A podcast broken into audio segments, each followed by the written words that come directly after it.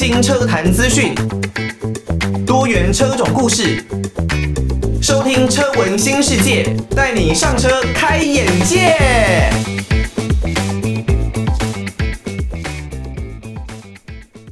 晚上的一点过十分，欢迎各位听众朋友收听车闻新世界，带你上车开眼界。我是艾格。车闻新世界呢，到目前为止哦，已经来播到第十集了。这段时间呢，其实呢，我们也分享了很多不一样的车款资讯啦，或者是驾驶方面的事情哦。那也非常感谢各位听众朋友的支持，给我不少的鼓励啊，让艾格呢能够更有动力的把这一档节目继续来好好的做下去。那如果呢，你对于车闻新世界有任何的建议，都欢迎可以透过寄信的方式寄到台北北门邮政一千七百号信箱，台北北门邮政一千七百号信箱。那如果呢，你要用 email 的方式也没有问题啊，l i l i 三二九 at m s 四五点 h i n e t 点 n e t，l i l i 三二九 at m s 四五点 h i n e t 点 n e t。就可以呢，把大家的建议哦都回馈给艾格知道哦。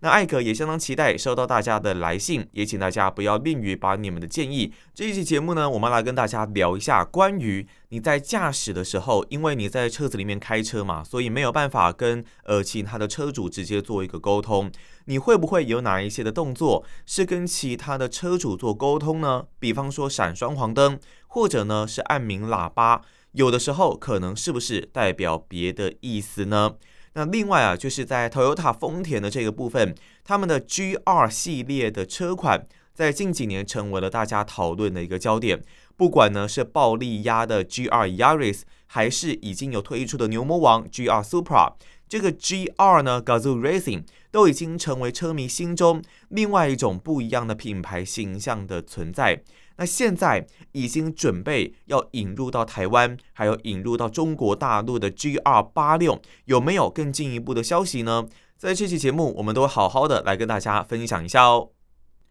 不知道大家平常在开车的时候啊，有没有哪一些不一样的习惯？那这些习惯呢，有可能是好的，也有可能是不好的。呃，比方说，还是要呼吁大家在开车的时候呢，如果你要变换车道，是一定要记得来打方向灯的。那戴安全，呃，应该说系安全带啦，系安全带不是戴安全帽哦，是系安全带呢。现在应该已经是大家的一个共识。那后座要不要系安全带呢？这个部分在法规上是希望大家都能够来系安全带的。不过，以台湾目前的状况来说呢，要推行可能还稍微呃有一些些的难度啦。好，那论到开车的习惯的部分，以艾格自己来说的话，基本上我有一个习惯是闪双黄灯。闪双黄灯是用在什么时候呢？很多人可能比方说在前面有塞车的时候，那自己的车子呢在比较紧急刹车的一个情况下。现在有蛮多的车子是都标配，在你重踩刹车的时候会闪双黄灯，自动的闪双黄灯，你的手不用去按双黄灯的按钮。那艾格自己的话是呃，因为车子没有标配这样子的一个系统，在遇到紧急刹车的情况呢，我是会选择用手去按双黄灯的，这已经是我的一个习惯了啦。那最近呢，有增加一个习惯是，我在切换车道的时候。因为呢，有的时候我在台北市开车嘛，那车流量是相当大的。有的时候你真的是逼不得已，必须要变换车道到车流量比较大的一个车道的时候，那我会先打这个方向灯，对方呢也会看到我打了方向灯了。有一些车呢不会让我插入进去啊，不会让我在会车道进入。那有一些车呢，则是会选择让我进入到。逼不得已的一个会车道，因为就一条嘛，那你一定要往那个方向走，你就是必须要会车到整个车流里面。有一些车呢，就会选择让我进去哦。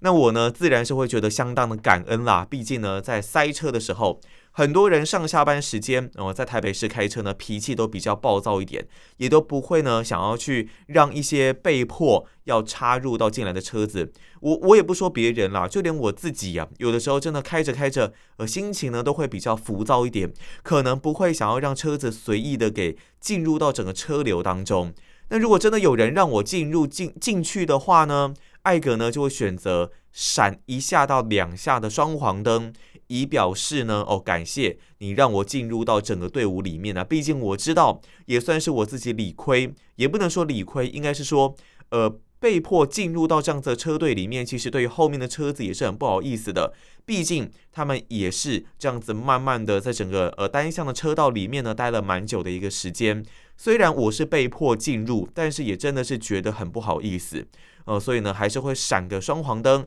来示意一下，又或者是可能在整个呃车流当中，如果你变换车道车速比较慢的时候呢，后方的车子如果没有呃加紧的逼上，而选择让你进入到另外一条车道同向的啦，进入到另外一条车道，那我呢也会选择闪一到两下的双黄灯来示意。当然还是要在这边呼吁各位的听众朋友哦，像比方说有的时候啊，如果呢我们是要下交流道，或者是在有一些已经排队排得很长的车队。你如果已经知道这个地方是会排队的，就不要选择用插队性的方式啊，故意哦到别条比较空的车道先往前行进很长的一段距离，然后再直接快速的往右切哦，去见缝插针，去要插人家的队，这很明显的一个插队行为，我们呢就比较不呼吁了。但是如果你真的是被迫的，必须要汇入到别的车流，哎，还是有礼貌性的跟后方的车来稍微示意一下。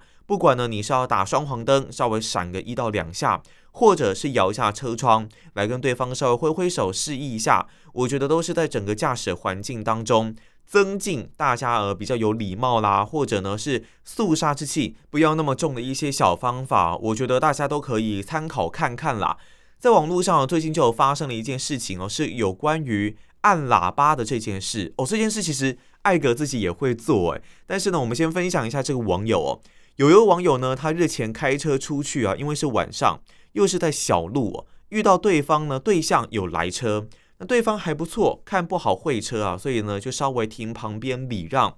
这位网友呢，因为旁边礼让哦，所以呢他做了一个谢意的动作，那就是呢稍微按了一声的喇叭，叭一下哦，喇叭稍微叭一下。那这个动作其实我也会做，在遇到会车的时候，比方说是地下室。那又或者是说在山路的时候，呃，对方呢如果礼让我，那我会选择稍微按一到两一到两下的喇叭，呃，代表说哦谢谢你有稍微让了一下，让我们呢彼此比较好会车。不过呢，这位网友做了这一个动作，按了一下喇叭，感谢对方的车主。没有想到啊，开了一小段路之后啊，对方车主呢竟然开车追了上来，而且呢来势汹汹啊，不断的闪远灯。让这位呢有按鸣喇叭的车主啊想说，哎，怎么回事啊？那对方呢甚至还超车这位车主，然后在前方啊踩刹车，逼得对方停车。哦，停车之后，这是这下真的可怕了，因为呢对方下来更是直接拿着球棒，哇，很生气啊，怒气冲冲的问这位按鸣喇叭的车主说：“你为什么按我喇叭？”哇，那这下子真的是让大家都傻眼了。这位车主呢就说。你让我过，我轻按一下喇叭是跟你道谢。听到这句话，对方也愣了一下啊，哦，原来你是道谢啊。那这位原本的车主呢，按鸣喇叭的车主呢，就说：对啊，不然你以为是什么？这时候呢，对方车主啊，才赶紧的说：哦，拍谁啦，不好意思啦，我以为你是在不爽我，然后呢，就开车离开了。虽然呢，说是误会一场啦，但是这真的是会令人胆战心惊啊，而且也觉得哇。原来现在的车主已经不太懂这种礼节了吗？这种开车礼貌原本是源自于很多的职业驾驶啊，那但是现在其实已经有很多的职业驾驶都没有这一种动作了，更遑论是一般人呢。然后现在很多的年轻车主呢，可能也已经比较不知道这样子的一个动作。不过呢，这个动作说实在。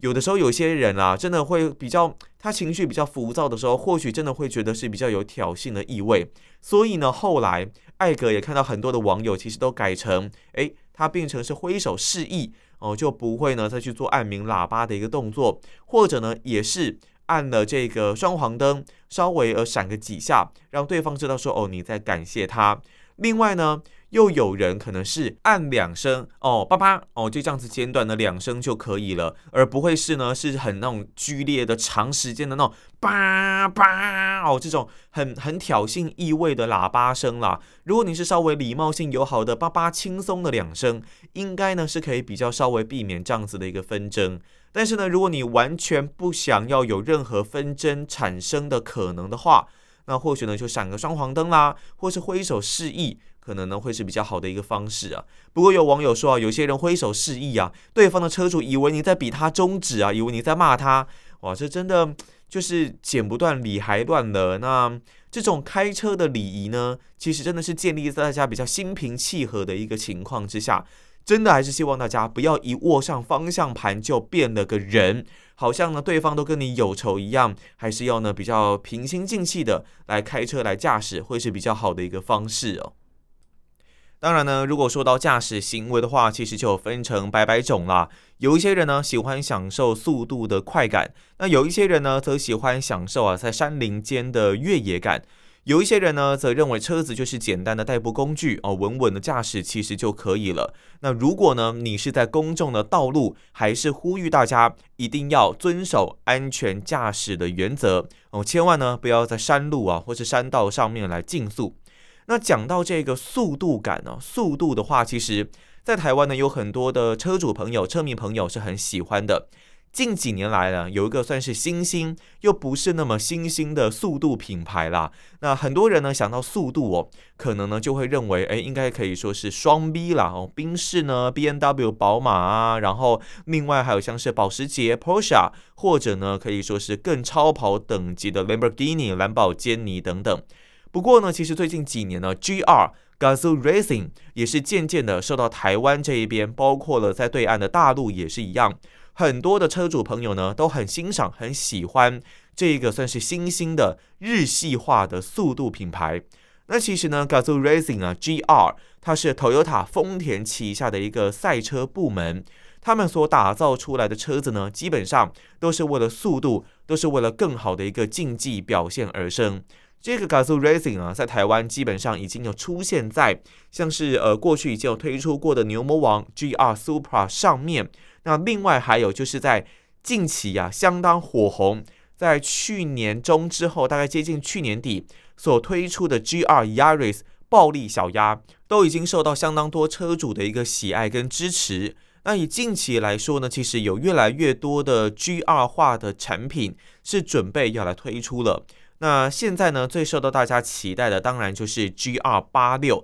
还有这个 BRZ，当然他们是双生车啦。但是 GR 八六确实已经是受到相当多车迷的一个引颈期盼。在这边呢，也跟大家稍微说明一下，整个 Gazoo Racing 旗下。其实呢，还是有一些不一样的等级编程。那我之前呢，在我介绍 GR Yaris 那一集时候呢，也有一些口误，在这边呢跟大家说声不好意思哦。以整个 GR Gazoo Racing 的这个 Toyota 原厂旗下的赛车部门跟性能车品牌呢，其实呢还是有一些等级的差异哦。首先最基本款的是 GR Part，那这个 GR Part 呢是 Gazoo Racing 所推出的各式的一些性能套件还有零件的商品。再往上一级呢，是叫做 GR Sport。这个 GR Sport 呢，它是一般的市售通用的车款，算是比较能够简单升级的一个等级，提供了外观化、运动化的一个套件，还有底盘操控的强化。在你一般的日常生活使用上面呢，可以更驾驶一些，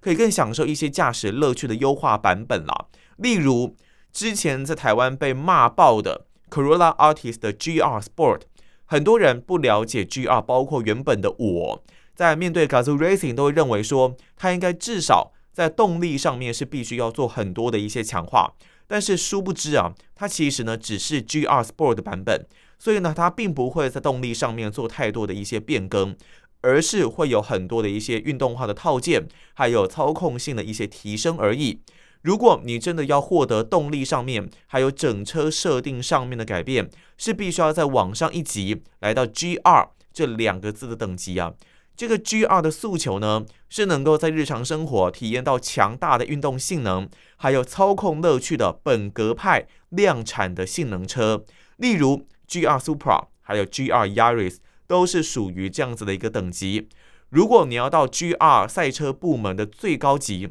那就是 GRMM 的版本和，纽柏林大师的这个版本才是最强大的一个等级。这个 GRMN 呢，基本上是终极的一个竞速跟赛道机器啊，它追求每一辆车的一个极致性能，并且是采用限量发售的车款。呃，所以说呢，整个 GR 整个 Gazoo Racing 它也是有分成各式各样的。赛车的等级，各式各样的性能等级，呃，大家呢就不要再说啊，这个 Artist 竟然也敢叫做自己是 GR，这完全是不自量力啊！但其实呢，人家只是 GR Sport 而已哦。讲到这个 GR Sport，在近期呢，也有一辆丰田旗下的车型要导入这个 GR Sport 的外观套件，还有操控性能的强化，那就是在二零二二年欧规的 Hilux 海力士，它出了 GR Sport 的版本。我看了一下，跟日规的全新的这种样貌呢，是很不一样的哦。近几年来哦，因为受到这个应该说户外活动风气的兴起啊，在台湾的这个部分，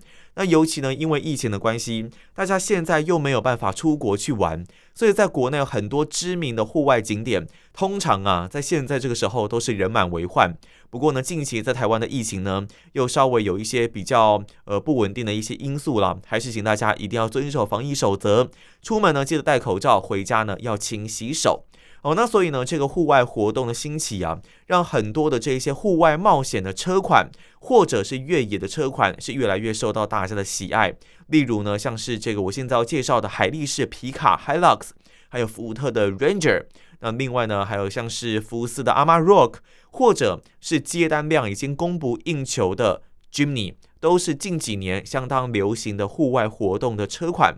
那这个 Hilux 呢，也推出了 GR Sport 版本，在泰国的部分是已经有先推出了。那欧洲分公司呢，在上一周也有发表了欧规版本的 Hilux 的 GR Sport。虽然呢，整个底子跟亚洲规格的车名是一样的，但是呢，这个 GR Sport 版本旗舰车型啊，在造型上其实呢，受到了正在打卡拉力越野大赛的 Toyota 的 Hilux 改装赛车的一些启发。我们都知道。打卡拉力赛虽然呢，它的奖金并不高，但是它是一个非常帅气、非常的野性，在整个好几十天，你要穿越整个沙漠，整个很高难度的一个经典的越野赛事哦。所以呢，如果你要去参加这样子的一个比赛，哇，那你车子绝对是要有非常重度的一个改装，然后呢，让你的车啊能够应付这样子的一个地形。受到了这样子的一个启发哦，所以呢，它所开发出来的一个套件是更具有战斗气息的。我们可以看到它的车头上面呢，最大的变化就是原本 Toyota 的这个牛魔王的一个 logo 啊，是改成了 T O Y O T A Toyota 的一个字样。所以呢，你会认为哇，这样子的一个水箱护罩的格栅呢，还有 Toyota 的这个字样是更加的霸气跟帅气的。另外呢，它的前端呢，还有位置更高的装饰性的进气口，也整合了雾灯，并且也有跟车身同色的车侧的护板。此外呢，这个旗舰车型啊，也比照二零二零年的小改款的 Hilux，同样哦，都标配了 LED 的头灯。不过在悬吊系统上面，我觉得会是大家比较有感的一个部分。它有全新的一个单管式的避震器，和采用红色涂装的强化版且螺旋的弹簧。在车后方啊，则是保留了比较小的一个叶片弹簧哦。基本上这一类的皮卡车型呢，都是会配置叶片弹簧的，因为它希望啊是能够让车主，呃，基本上你会买皮卡车，应该都是有蛮大的一个载物载货的一个需求。那叶片弹簧本身的设计呢，就是专门用来载重的。你如果是用双 A 倍可能的一些圈线弹簧啦，那或许你在整个载重能力和耐用度上面是比较没有办法像皮卡车来的这么的实用的哦。所以呢，这个叶片弹簧还是一样有保留啊，一公吨的有效载重哦，这个整个叶片弹簧的部分以及三点五吨最大的牵引力是维持不变的。那根据 Toyota 原厂这一边的说法呢，GR Sport 的一个悬吊系统哦，很明显的可以改善你的一个操控性。包括了转向力度啦，还有转向角的一个回馈，以及你的直线加速性能，还有行驶的一个安定度，以及较小的一个侧倾，还有很棒的一个后面的抓地力的一个表现呢，也改善你整个乘坐上面的舒适度。而之前呢，我也有稍微开过了 Hilux 哦，那它当然在原先还没有改款的车型上面。侧倾确实是相当的大的，你在过弯的时候呢，是会比较没有信心的。不过这一类人高马大的车型本来就是这样嘛，你很难期待它可以带给你多棒的一个操控表现。呃，所以呢，这一次搭载了 GR Sport 版本的 Hilux 呢，也应该是蛮受到全球车迷的一个期待哦。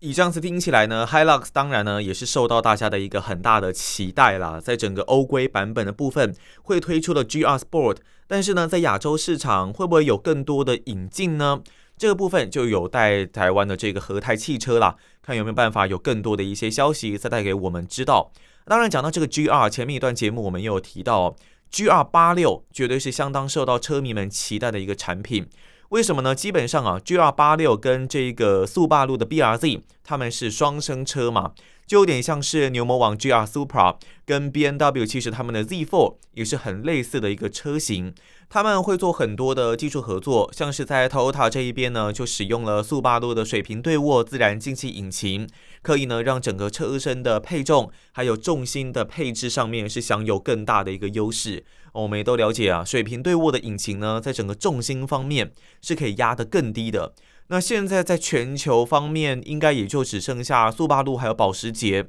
他们采用的是水平对卧的引擎。那在整个动力配置上面呢，八六跟 BRZ 呢，比前一代车型基本上在动力上是有所提升的，是从原本的大概两百匹左右的一个马力提升到两百二十八匹。那 BRZ 这边有公布出来的数据是大概两百三十四匹，以整个扭力方面来说呢，则是大概落在二十五点四公斤米。其实数据当然是有进步的啦，但是在整个进步的幅度上面是并没有来的这么的夸张。我觉得比较大的一个重点呢，是他们在发挥这些最大动力的转速是落在多少？因为呢，其实我们在开前一代八六、前一代 BRZ 的时候，很多人都会跟我们说，哦，这样子的一个车型呢，是必须要很有技术，你的赛车技术呢是必须要达到一定的水准，才有办法驾驭这样子的一个车款。为什么呢？因为他们在整个最大动力的输出方面，然后最大扭力的一个输出方面呢，是落在大概五千九百六千转左右。这是前一代八六、前一代 BRZ 的一个设定。哇，这样子的一个转速设定，其实真的很考验驾驶者的一个技术。在这边呢，我们以手排车型为例哦，那基本上也就是说，你在每一个档位都必须要 keep 到最高转。大概是落在六千转左右，应该不能说最高转了，因为我记得最高转应该是可以到七千左右的一个数字。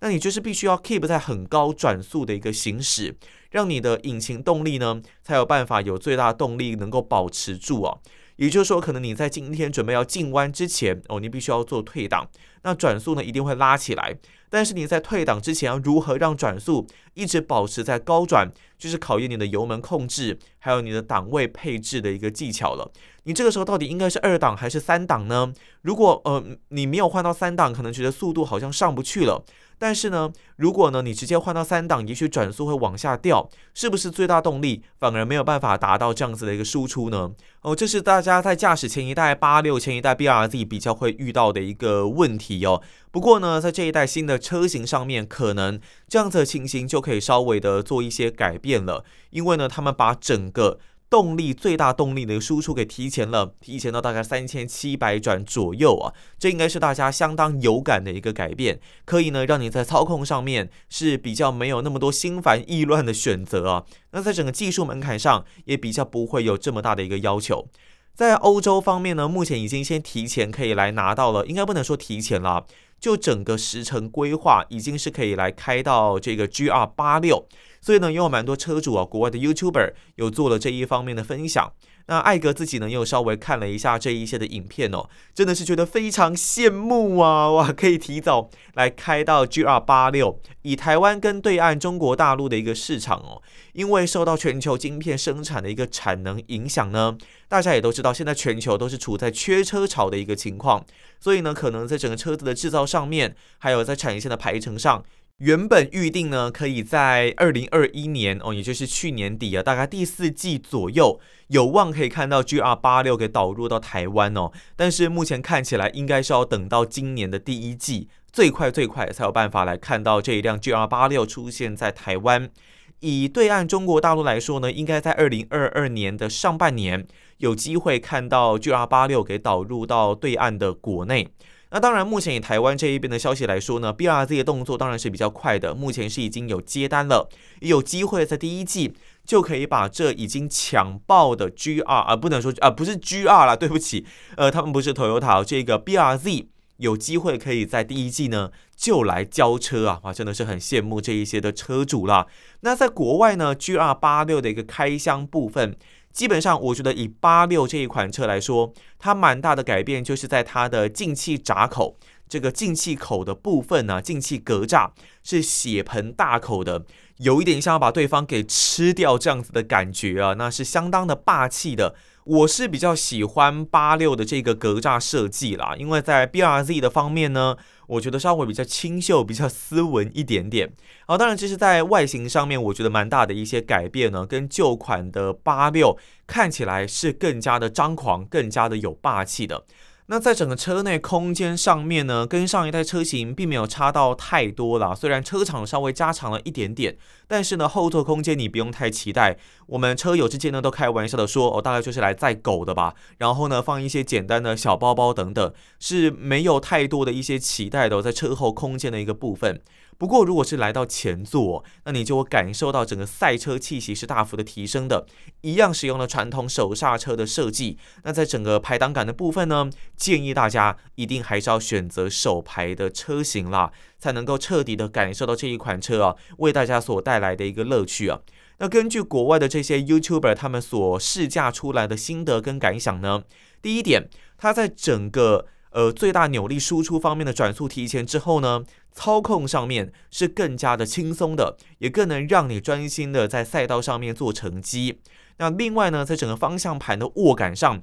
一样保持前一代八六改款之后相当出色的一个手感，不粗不细。那整个在盘径方面呢，是很符合你在整个赛道上面的一个需求。仪表板方面，中央一样是以转速为主要的一个诉求，因为呢，基本上我们如果是在赛道上，速度并不是最重要的，你如何能够 keep 住你的转速，这才是相当大的一个重点。这具引擎呢，一样是二点四升，而不能说一样二点四升了，应该说一样是自然进气的引擎，但是排气量呢，从两千提升到两千四，确实在马力上面就有所提升。那我个人呢，也比较喜欢自然进气引擎，因为呢，它可以让你的转速获得更大的一个发挥。涡轮化的引擎呢，稍微比较重，而且呢，这整个引擎的重心会往上提。对于八六跟 BRZ 这样子的一个小跑车的诉求来说呢，就比较，我觉得比较没有那么必要了。而且在成本上面，如果你真的涡轮化，那势必呢，一定是会提升的。那些 YouTuber 呢，也有说到，